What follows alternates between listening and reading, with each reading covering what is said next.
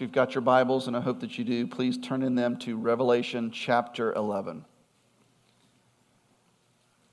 As you turn there, share a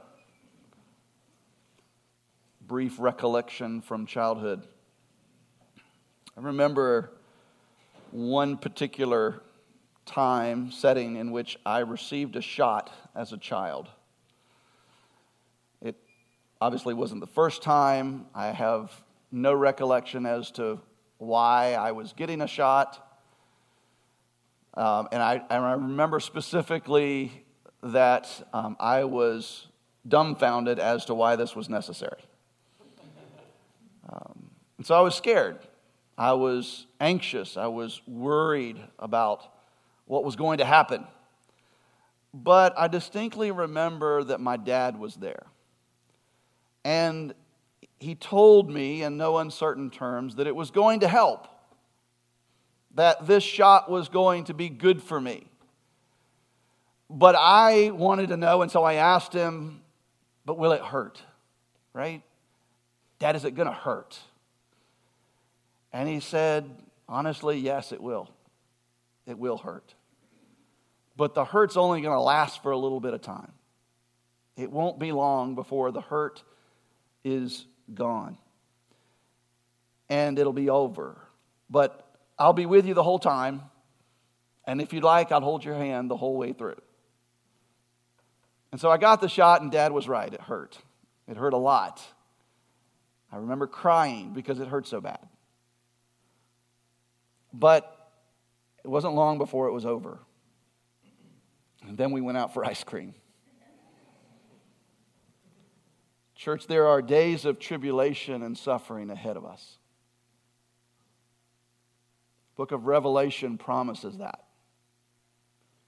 And when those times come, they will hurt. And they'll hurt a lot. But it's only going to be for a time. It won't last forever. And our dad's going to be with us the whole way through. And afterwards, he promises sweet time fellowship with him. This morning, we start into the 11th chapter in our study of the book of Revelation, which is still this interlude between the sixth and the seventh trumpet. Jesus is showing John a vision of tribulation and suffering that must soon take place, he says. Some of it, I think, takes place in the first century. Some of it takes place throughout the church age, but some of it takes place at the end of the church age, right before Jesus returns. Up to this point in this vision in Revelation, the coming tribulation and suffering has been communicated to John by way of unveiling seven seal judgments and six of the seven trumpet judgments. And midway through the chapter that we're beginning into this morning, chapter 11, that seventh trumpet will be sounded, and that will mark the end. But before we get there, we're in this interlude here between the sixth and the seventh trumpet that includes all of chapter 10 that we looked at last week and half of chapter 11. Last week in chapter 10, we were reminded that God is sovereign over this time of tribulation and suffering and judgment that is to come. And that the contents of that little scroll that we saw last week, that the mighty angel was holding, that little scroll contains both good news and not so good news. We recall that the angel told John to eat the scroll, and that when he did, it was sweet as honey in his mouth, but it was also bitter in his stomach. signifying to us that the prophecy of this scroll that we'll soon uncover is, is both sweet for the church in that Jesus wins, and all of God's people will be ultimately and finally and completely rescued and ushered into his eternal presence and all evil and all rebellion will be finally dealt with forever and done away with, as we just read about. And so it will be sweet. But the road to that ultimate victory and that shalom is paved with suffering and persecution and martyrdom for God's people. And so that is bitter. And what we'll see in the first half of chapter 11 will convey much of the very same message to us in a very different way. Chapter 11 is very challenging. I said last week, or a couple weeks ago, when we covered chapter 9, that that was one of the most challenging passages of Scripture. Well, when I was studying this week, I was listening to Bible scholar D.A. Carson, who did a survey on this in a seminary class, and he said specifically that chapter 11 of the book of Revelation is the most highly debated passage of Scripture for the, in the history of the church. So I was really excited about this morning. But that is precisely why, um, I hope I don't let some of you down, but that's precisely why this morning we're only going to cover a very, very small portion of this chapter this morning. Not because I highly value going slowly, but because there's so much here, and I don't want us to miss it. And because I want to draw a line of demarcation between those, those doctrines which are secondary that we're not all going to agree on as to what all this means, while we hold firmly to the primary themes of this book. And so I want to walk that line very carefully this morning. And so let's read by way of context. I'm going to read the whole first half, beginning in verse 1 through verse 14. Church, this is God's word. Then I was given a measuring rod like a staff, and I was told, Rise and measure the temple of God and the altar and those who worship there. But do not measure the court outside the temple. Leave that out. For it is given over to the nations, and they will trample the holy city for 42 months. And I will grant authority to my two witnesses, and they will prophesy for 1260 days, clothed in sackcloth.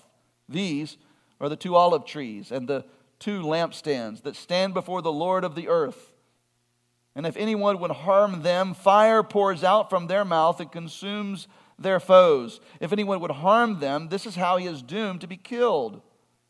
They have the power to shut the sky that no rain may fall during the days of their prophesying. And they have power over the waters to turn them into blood and to strike the earth with every kind of plague as often as they wish.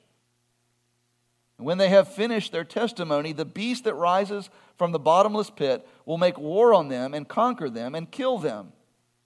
And their dead bodies will lie in the street of the great city that symbolically is called Sodom and Egypt, where their Lord was crucified. For three and a half days, some of the, pro- some of the peoples and tribes and languages and nations will gaze at their dead bodies and refuse to let them be placed in a tomb. And those who dwell on the earth will rejoice over them and make merry and exchange presents, because these two prophets had been a torment to those who dwell on the earth. But after the three and a half days, a breath of life from God entered them, and they stood up on their feet, and great fear fell on those who saw them. Then they heard a loud voice from heaven saying to them, Come up here. And they went up to heaven in a cloud, and their enemies watched them. And at that hour there was a great earthquake, and a tenth of the city fell. 7,000 people were killed in the earthquake, and the rest were terrified and gave glory to the God of heaven. The second woe has passed. Behold, the third woe is soon to come. Let's pray. Our Father, we, we thank you for your word. And we know that what we hold in our hands, as we read earlier, is your inspired word, your very breath. All of it is true, and all of it is helpful for the building up of the body of Christ. And so we ask, Father, that you would do that this morning, not by any word that would just come out of my mouth but from your word, Lord, would you build your church? Would you edify the body of Christ to be faithful in this generation and in the days to come. We ask this in faith in Jesus' name. Amen. As you can see, there are two distinct and yet related stories in the first half of chapter 11. And we'll only have time this morning to unpack the first of those two stories that's found in verses 1 and 2. In those two verses, we see that John is told to take a measuring rod and measure the temple, the altar, and those who worship there, but not to measure the outer court, which will be trampled by the nations for 42 months. The second story picks up right from there in verse 3 and continues through verse 14. And in, the, in that story, we see these two almost superhero like witnesses who prophesy for 1,260 days. Now, these two stories are related, they're linked by the time period that is allotted to each of them. In part one that we cover this morning, the nations will trample the holy city for 42 months. If we take each month to be roughly 30 days, that's 1,260 days, or three and a half years. In the second story that we'll cover next week, the two witnesses will prophesy for 1,260 days, which is 42 months, or three and a half years. And by the way, this is also the same time reference that we saw in the reference from Daniel chapter 12 that we looked at last week when Daniel inquired of the angel, When will the end come? And the angel replied, Not until time, times, and half a time. That too could be a reference to three and a half years. Time, one year. Times, two years. That makes three years, and then half a time would be a half of a year, so three and a half years. Now, clearly, the angel that was responding to Daniel there in Daniel chapter 12 could not have been referring to a literal three and a half years, because in actuality, it's been a lot longer than a three and a half years since the angel told Daniel that, and the end has not yet come. And so it was figurative in that sense. And so I don't take any of these references to three and a half years, whether it's 42 months or 1,260 days, or time times and half a time. I don't personally take any of them to reference a literal three year, three and a half year period of time. Instead, I think we're to interpret them simply as a limited period of time. Limited by whom? Limited by a sovereign God who himself has already determined what that length of time may be. It may be three and a half years.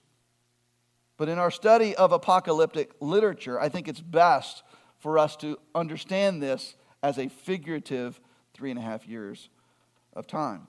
But that time period, whatever it is, that's the link between these two stories 42 months in the first one and 1,260 days in the second one. So let's look this morning at that first story found in the first two verses. John says in verse 1 Then I was given a measuring rod. That verb was given is another one of these divine passives that we've seen in the book of Revelation. A divine passive that doesn't tell us explicitly what the subject is, but we, from context, we know it to be God. And so this is God who is giving John this measuring rod, this, this means by which to measure these things. And so, this again, this is God at work, signifying to us that God is sovereign over all of this that happens. None of it escapes his attention or his design. It's all by his sovereign will. Also, just as we saw last week in chapter 10, John is now no longer just a, a passive observer in his own visions, as he's been up to, up to chapter 10. Now he's an active participant. In chapter 10, he ate the scroll. Now in chapter 11, he's given a measuring rod. God gives him a measuring rod and tells him to measure three things the temple of God, the altar, and those who worship there. And then he's also told in verse 2 to not measure the court outside the temple. He's told, leave that out, for it is given over to the nations, and they, the nations, will trample the holy city for 42 months. As you can imagine, there have been a variety a veritable plethora, if you will, of interpretations as to what all of this means. And what I want to do is boil this down to three possible, plausible interpretations. And along the way, I'll tell you which one I prefer. Let us hold fast to the conviction that much of what I'm going to try to lay out for you in the explanation of what this means is secondary. I, I have a belief as to what this is saying, but we're not all going to agree on that. And that's okay. You do not have to agree with how I approach these two verses and what they mean. That's okay, as long as we hold firm to the primary themes of what this book is teaching us. And walk away with a firm grip of how this passage helps to equip the church to persevere through times of, pers- uh, of tribulation. So, three possible interpretations. The first, I'm going to call the full, the full preterist view. Now, we've talked about the preterist position already. The preterist typically will argue for a first century fulfillment of much of the prophecy that we see in the book of Revelation. And for that reason, they will see that this is referring to the actual temple that is standing in Jerusalem in the first century. Now, how do they come to that conclusion? Well, the preterist will say that John's revelation here was written prior to AD 70 when the temple in Jerusalem was destroyed. And so, according to this view, this temple that John is told to measure here in this vision in chapter 11 is the actual temple in Jerusalem that was standing prior to AD 70. In that case, the outer court would be the outer court of the Gentiles, which was what that temple stood for in that day. And that would be referring to the time in which the nations, the, the, the Gentiles, would literally trample the city and destroy both it and the temple. So they, they would see that these verses are referring to the destruction of Jerusalem and the temple in Jerusalem, which occurred historically in AD 70.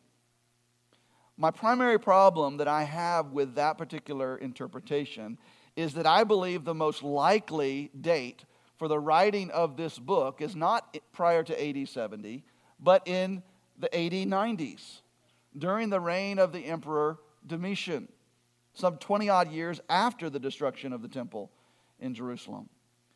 Three, quickly, three main reasons why I believe this. First of all, Irenaeus pretty much told us. Irenaeus was a second century bishop of Lyon. He wrote a book called Against Heresies. It was apologetic of his day. He wrote that in AD 180, so in the second century. And in that book, he writes that the apocalypse was given to the Apostle John near the end of the reign of Domitian, which we know from historical accounts was during the AD 90s. That is the very earliest recorded testimony of when John wrote this book. And for that reason, we must, must give it its due credibility.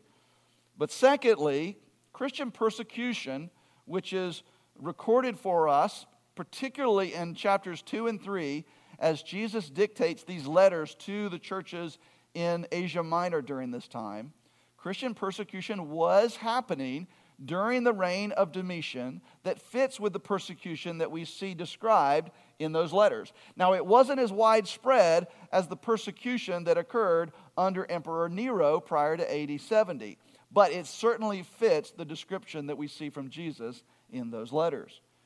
But thirdly, one of those letters in chapter 3 is written to the city of Laodicea. And Laodicea, in that letter in chapter 3, is described to us as a very wealthy and economically strong city. Well, other historical accounts tell us that there was a great earthquake that destroyed Laodicea in AD 61. And so, if Revelation was written prior to AD 70, that simply would not have left enough time for that city to have recovered from that and to be wealthy and economic, economically strong once again. So, again, I'm arguing for a date of writing somewhere in the mid 90s, right at, the, right at the end of the first century, which means the temple's no more. The temple's not there, it's already been destroyed.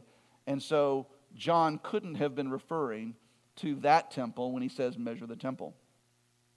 Others, while agreeing that perhaps the temple that John is uh, talking about here is a literal physical temple, but disagreeing with the full preterist position that it's referring to the first century temple.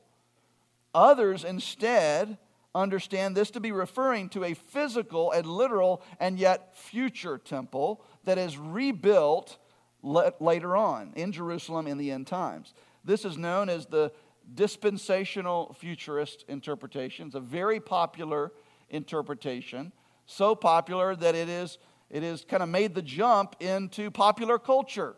And there have been many movies and many books that have been published uh, based on this particular interpretation of the end times. Dispensationals, like the full preterists, will understand that the temple reference here is to a literal temple, a physical temple, but they will disagree that it's the first century temple. They will say this is a temple that will one day be rebuilt. Some will say that it's rebuilt during the tribulation time, leading up to the tribulation time. Others will say that it's built during a millennial reign of Christ, a thousand year reign of Christ that occurs after Jesus returns. They will say further that those who worship in the temple, what John refers to as those who worship there, that they must be the Jews who come to faith in Jesus Christ during that future tribulation. That these would be, in their estimation, the 144,000 of chapter 7. And then the Gentiles of the outer court who will overrun the holy city of Jerusalem. They do this for a literal 42 month period of time to a literal city of Jerusalem. My disagreement with this particular uh, viewpoint is for two primary reasons. First of all, I, I find it I find it very confu- concerning. Uh, uh, first of all, that this dependence on a literal interpretation of nearly every vision that we see, not only in this passage but in the rest of the book of Revelation, often misses or in some cases ignores some of the symbolic meaning that apocalyptic literature is meant to unveil for us. And so it misses much of that simply by leaning always on a literal uh, interpretation of everything that we see here. So I think you missed some of that. Secondly, the dispensational interpretation is buttressed by two, in my estimation, don't throw rocks, in my estimation, false assumptions. The first is that there is a fundamental difference in how God interacts with ethnic, physical Israel and how God interacts with the New Testament church. According to this viewpoint, people in the New Testament are saved only by grace through faith in Jesus Christ. We would all affirm that. Absolutely, we agree with that. But this viewpoint further suggests that people from a Jewish ethnicity are saved simply by virtue of them being Jews. Rather than understanding the church to be the New Testament expression of the people of God, and therefore the rightful heirs of the Old Testament promises to the people of God, they will find that the Old Testament promises to Israel are a promise to the nation and the physical Israel, and that those are still intact for a physical national Israel one day. And I find that theological assumption to be flawed for a variety of reasons. But the second flawed assumption of this particular viewpoint, or at least their eschatology, is the belief in a pre tribulational rapture. In our study of Revelation, we're right in the middle of what we might call the tribulation. But the dispensational viewpoint will argue that the church isn't here. The church was raptured back in chapter 4. Now, if you recall, when we went through chapter 4, we didn't see any reference to the rapture there. There is no reference to the rapture in chapter 4. In fact, there's no reference to the rapture at all in the entire book of Revelation, which by itself is odd, as Revelation is, at least in part, telling us how the world ends. Now, the rapture is dealt with in Paul's letter, first letter to the Thessalonians. But where it falls in the timeline of what is occurring in Revelation, we're left to wonder. But the dispensational interpreter will place it at chapter 4, before any of this tribulation starts, which is very nice, right? It's very reassuring because it doesn't mean that we'll be here for any of this hard stuff. But I just simply don't find in Scripture sufficient evidence that it should be placed prior to any of this bad stuff happening. We will talk about the rapture later in our study of Revelation, as I believe in the timeline that it occurs later. But the problem here is that if you place the rapture there, that means that the church isn't present for any of the stuff that we've been talking about for the last several weeks. It's not present for the seals, not present for the trumpets, it's not present for the bowls, any of this stuff.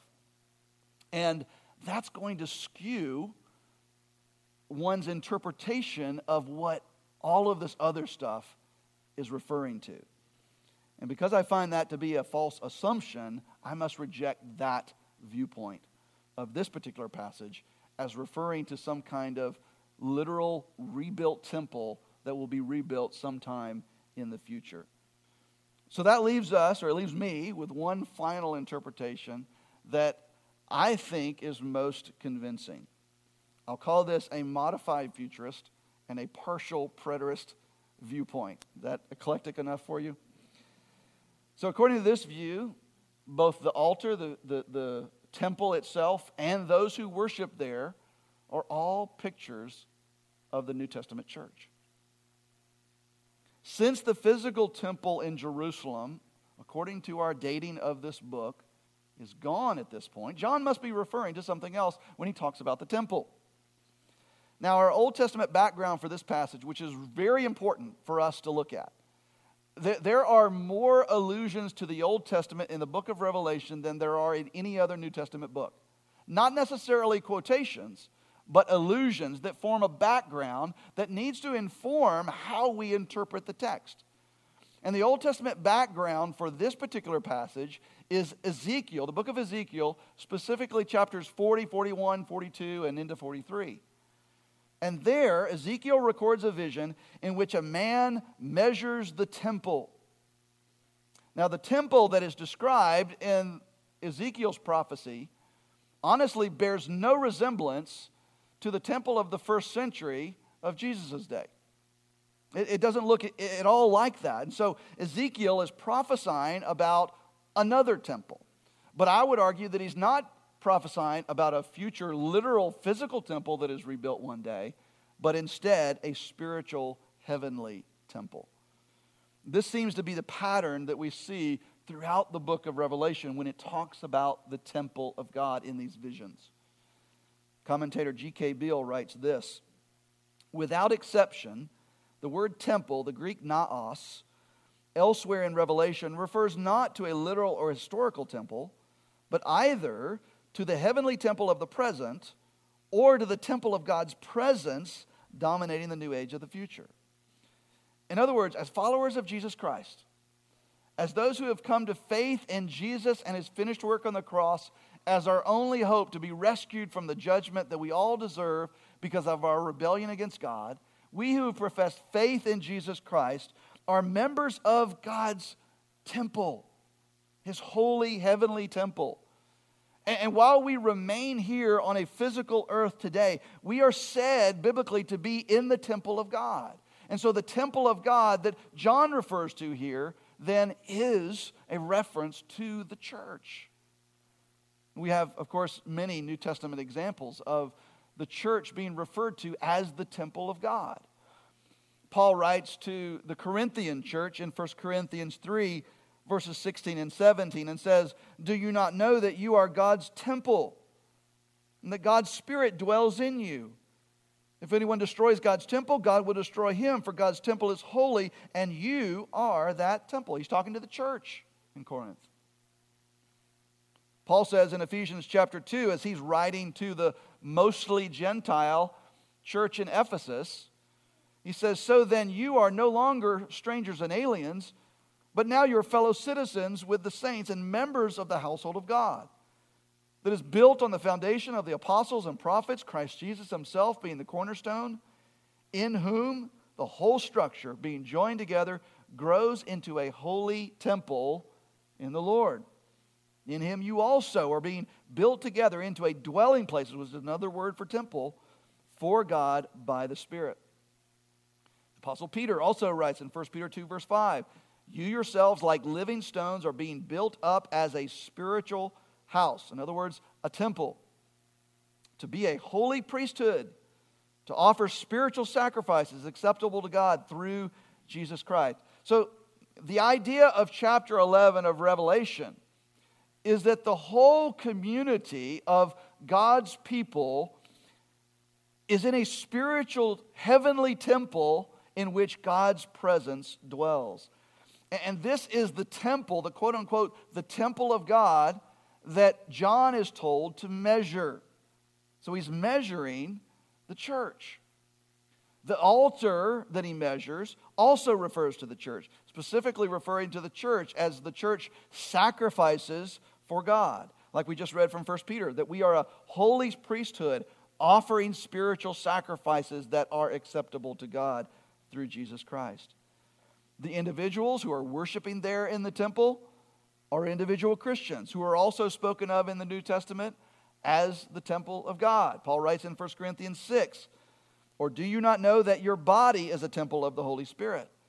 Referring to individual believers. Your body is a temple of the Holy Spirit within you, whom you have from God, so therefore you are not your own. So it's, it's my opinion that the temple of God here, the altar, and those who worship there are all pictures of the church symbolically. And John is told to measure them. Now, what is the significance of John being told to measure these three things? Well, obviously, it's not because he needed to know how large they were, that God needed to know how large they were. God is giving John an object lesson here. This is often what God does uh, and, and, what he's recorded as doing with the prophets of old in the, in the Old Testament, the prophets of Israel. Before they were given the prophecy itself, they were told to go and perform some kind of strange task that then highlights the prophecy itself. That's why we have in Ezekiel chapter 12 the prophet Ezekiel who's told to dig a hole through the wall of the city and pull his luggage out through the hole that he digs in the wall of the city.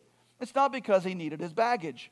It's because that was teaching the people that were hearing his prophecy what it was going to be like to escape from the city in that time.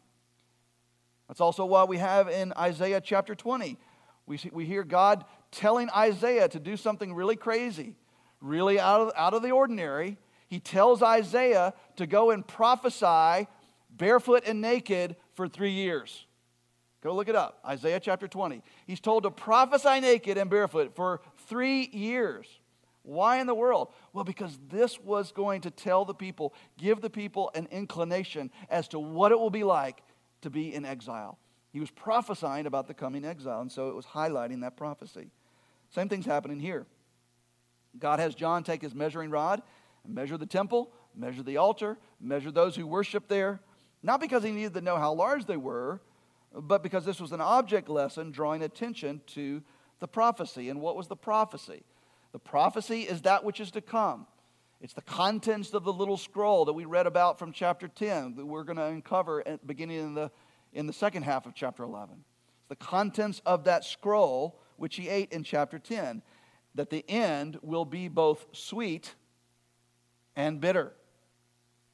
And the sweetness of the prophecy is portrayed in the measuring of these three things. Well, how does the measuring of these three, three things portray the sweetness of the prophecy to come? Well, measuring was symbolic of ownership.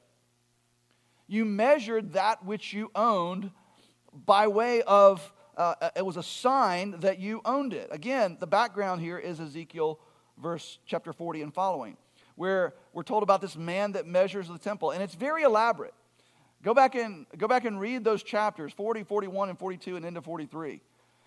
He measures everything. He measures every gate of the temple. He measures every court of the temple. He measures every, every wall of the temple. And it's very elaborate and it goes into much detail about the measurements of the temple. And the point is that this measuring activity symbolized God's ownership and God's protection of his people, that he was present with his people and that they belonged to him. We're also going to see this at the very end of, uh, of the book of Revelation. When the New Jerusalem comes down out of heaven to earth in chapter 21, we'll see another guy with a measuring rod. And he's going to measure the gates of that city and he's going to measure the walls of that city, not so that we know how large it is, but as a symbol that God owns it and protects it, and His everlasting presence is there with it. That's what it means. That's the sweet part of this prophecy that we, the church of Jesus Christ, that we have been purchased by Christ's blood. And we are God's people. And He owns us. We're His. We, we belong to Him. And as His people, He protects us. And so, no matter how bad it gets, and it's going to get really bad, as we'll see. But no matter how bad it gets, yet God is with us. We are His.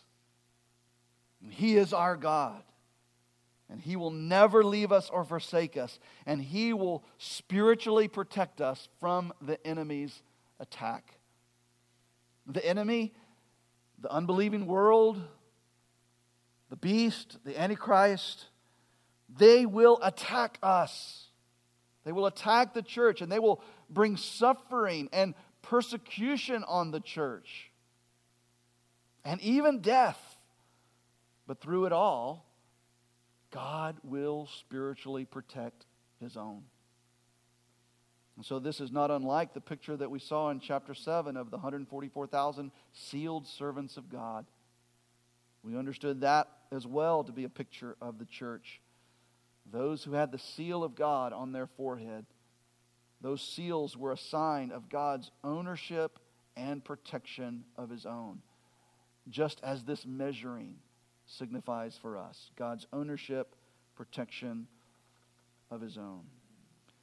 But as we see here in this story, not, not everyone is measured, right? Not everyone is measured in this scene. John is told in verse 2 to not measure those in the outer court. Don't measure it. For the outer court is given over to the nations, the Gentiles. And they, the Gentiles, the nations, we're told, will trample the holy city for 42 months. So, what's going on here? Well, if our interpretation is correct, and the measuring is symbolic of God's protection, then apparently there are some who are not protected. Well, who are they? Well, I'm sure it's no surprise to you that there are a variety of interpretations about who are in the outer court as well. So, who's in the outer court of the temple? Some understand these to be unbelievers that are in the outer court. And that would certainly ring true with the rest of what we know about Scripture because unbelievers most definitely will not be spiritually protected in the judgment and tribulation to come. Others say that this is the apostate church. In other words, even though they're physically present with the church and physically, physically present in the church, that they're not genuine believers in Jesus Christ. That they are pretend followers. Scripture tells us about these. And, and so these are the pretend believers, the pretend Christians, which would make them unbelievers. And again, obviously, unbelievers in the judgment will not be spiritually protected. And so that would make sense. So these are, these are very plausible explanations. But personally, I'm not convinced that those who are in the outer court in this vision are unbelievers. If you think about the temple and how the temple is described, the outer court was known as the court of Gentiles. And they weren't allowed to go into the inner courts of the Israelites. They were forbidden from going there. There was a dividing wall that said, don't go beyond this. But the whole point of having an outer court in the Jewish temple was that the Gentiles who went there were converts to Judaism. They were believers in Yahweh, and they were coming to the outer court to worship. They just weren't allowed to go into the inner courts, but they were believers in Yahweh. And so I find it hard in this vision to come to grips that these are unbelievers in the outer court.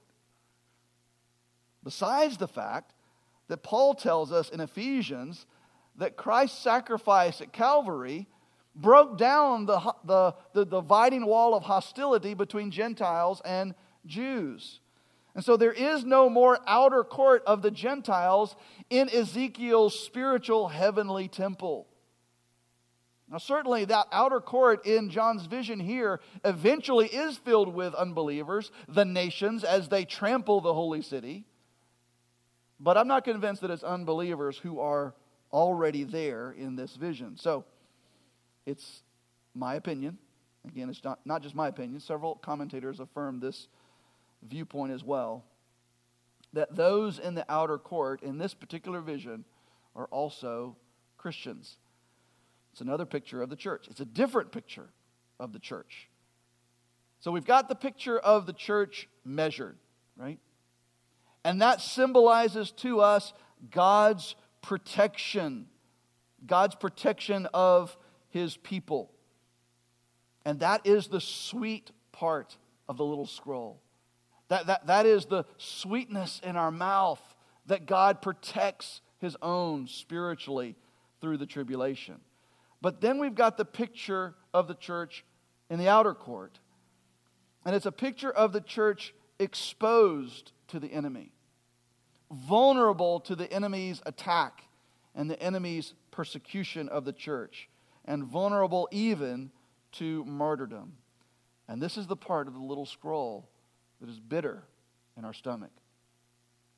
These are believers in the outer court.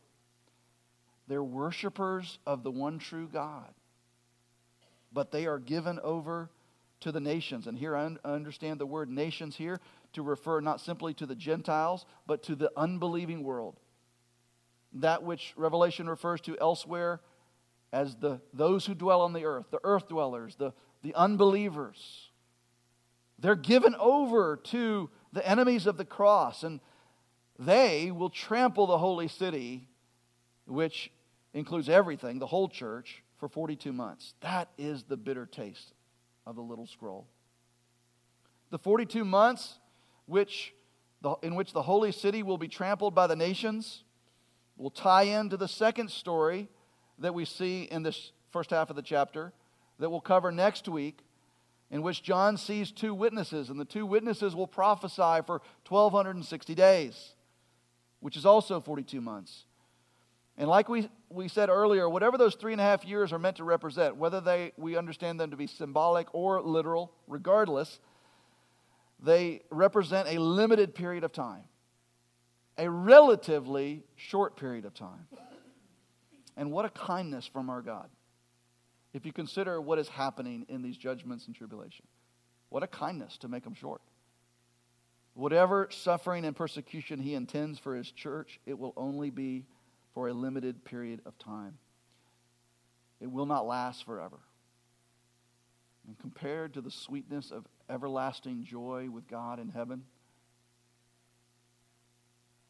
this will be a relatively short period of suffering and tribulation. So, what I believe we have in these first two verses of chapter 11 is a picture of the church going through the tribulation, spiritually protected by God because of our faith in Jesus Christ, and yet also physically vulnerable to attack and persecution and even martyrdom at the hands of these earth dwellers and the forces of evil. And this is certainly in keeping with the theme that we've returned to often in the book of Revelation that while we will experience tribulation and suffering, God will spiritually protect his children through that, even if it means martyrdom. God will protect us spiritually through it all.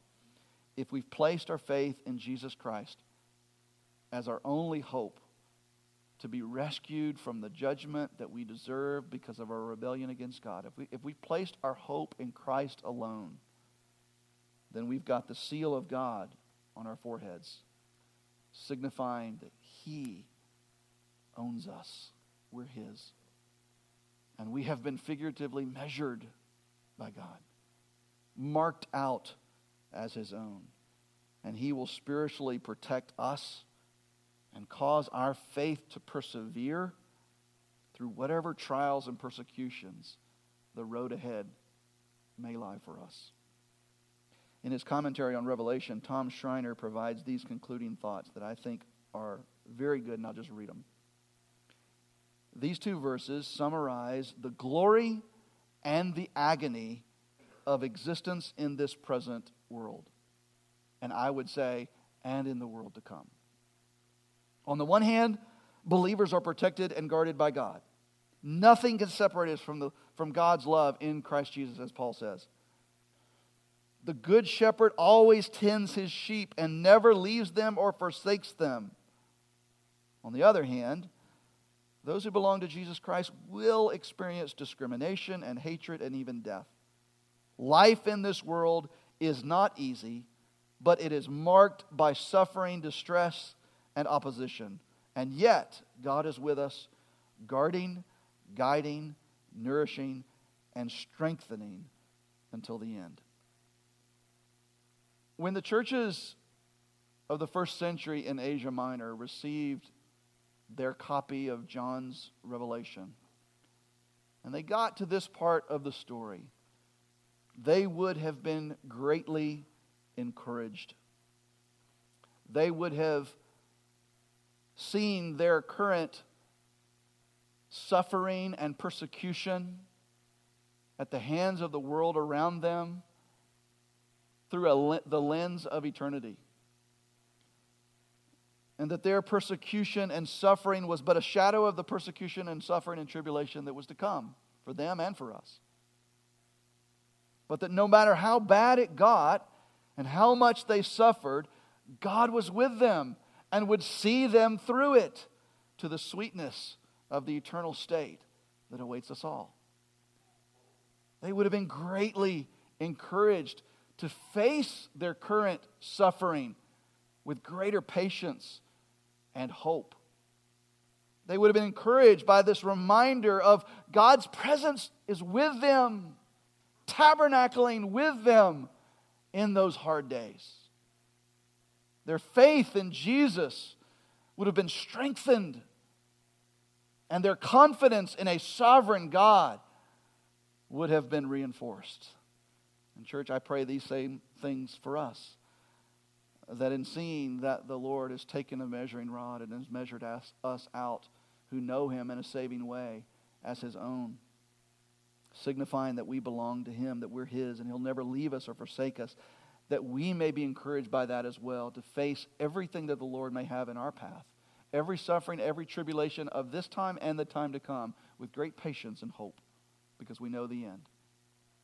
That we may be encouraged by the confidence that God is with us, tabernacling with us in this spiritual temple today. And may our faith in Jesus be strengthened by this and our confidence in a sovereign God reinforced. I want to close with a reading from Romans chapter 8, where the Apostle Paul echoes this same sentiment that if we belong to the Lord, though we may face many, many trials, spiritually nothing can touch us. I'm going to read just beginning in verse, mm, verse 28 of chapter 8. and Just read through this. We know that for those who love God, all things work together for good. For those who are called according to his purpose. God's sovereign. For those whom he foreknew, he also predestined to be conformed to the image of his Son, in order that he might be the firstborn among many brothers. And those whom he predestined, he also called. Those whom he called, he also justified. And those whom he justified, he also glorified. What then shall we say to these things? If God is for us, who can be against us? He who did not spare his own son, but gave him up for us all, how will he not also with him graciously give us all things? Who shall bring any charge against God's elect? It is God who justifies. So who is to condemn? Christ Jesus is the one who died, more than that, who was raised, who is at the right hand of God, who indeed is interceding for us. Who shall separate us from the love of Christ? Shall tribulation or distress or persecution or famine or nakedness or danger or sword? As it is written, for your sake we're being killed all the day long. We are regarded as sheep to be slaughtered. No. In all these things, we are more than conquerors through him who loved us. For I am sure that neither death nor life, nor angels, nor rulers, nor things present, nor things to come, nor, nor powers, nor height, nor depth, nor anything in all creation will be able to separate us from the love of God in Christ Jesus our Lord. Praise that God that by faith in Jesus' finished work on the cross, He has measured us and marked us out as His own through faith in His Son. Some of you are not marked out. You're still part of the nations, those that Revelation refers to as earth dwellers, those who are unbelievers.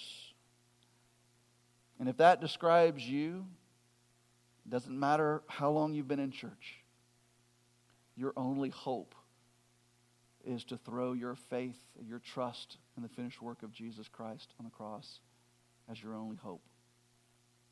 Not to trust in your attempts to be a good person, not to trust in your perfect attendance at church or anything that you have done in your life or will do in your life, but to throw yourself at the foot of the cross and to trust in Christ alone to rescue you through humble faith and repentance of your sins. Let's pray.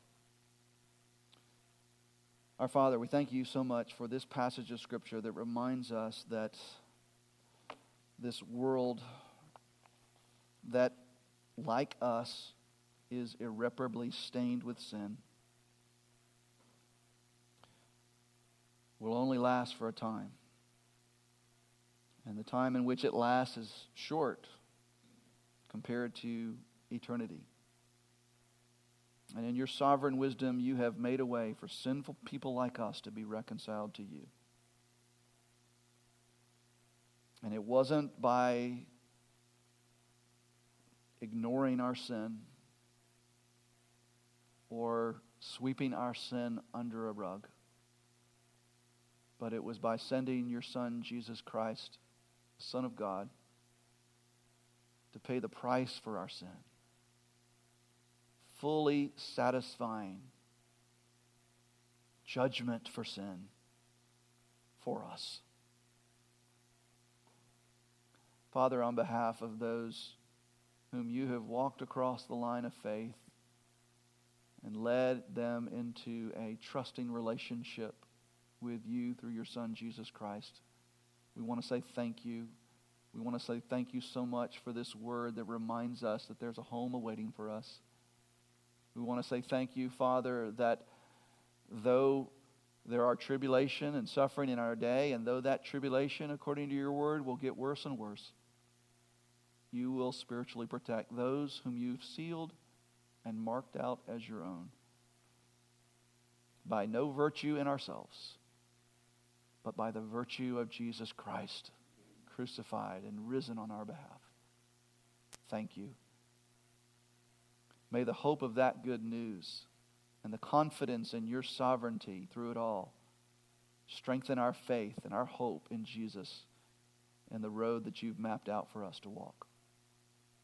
And God, for those that are in this room and within our hearing and within our homes and our workplaces and our neighborhoods who don't have a saving relationship with you through your Son, Jesus Christ, we pray, Father, that you would bring them to the end of themselves and make clear to them the hopelessness and the folly of trying to make themselves good enough for you.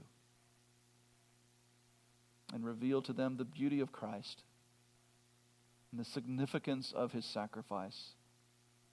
And give them the faith, Father, to trust in Christ alone as their only hope. Father, thank you for this word. May you use it to strengthen us, your bride, until you bring us home. We pray this in Jesus' name. Amen.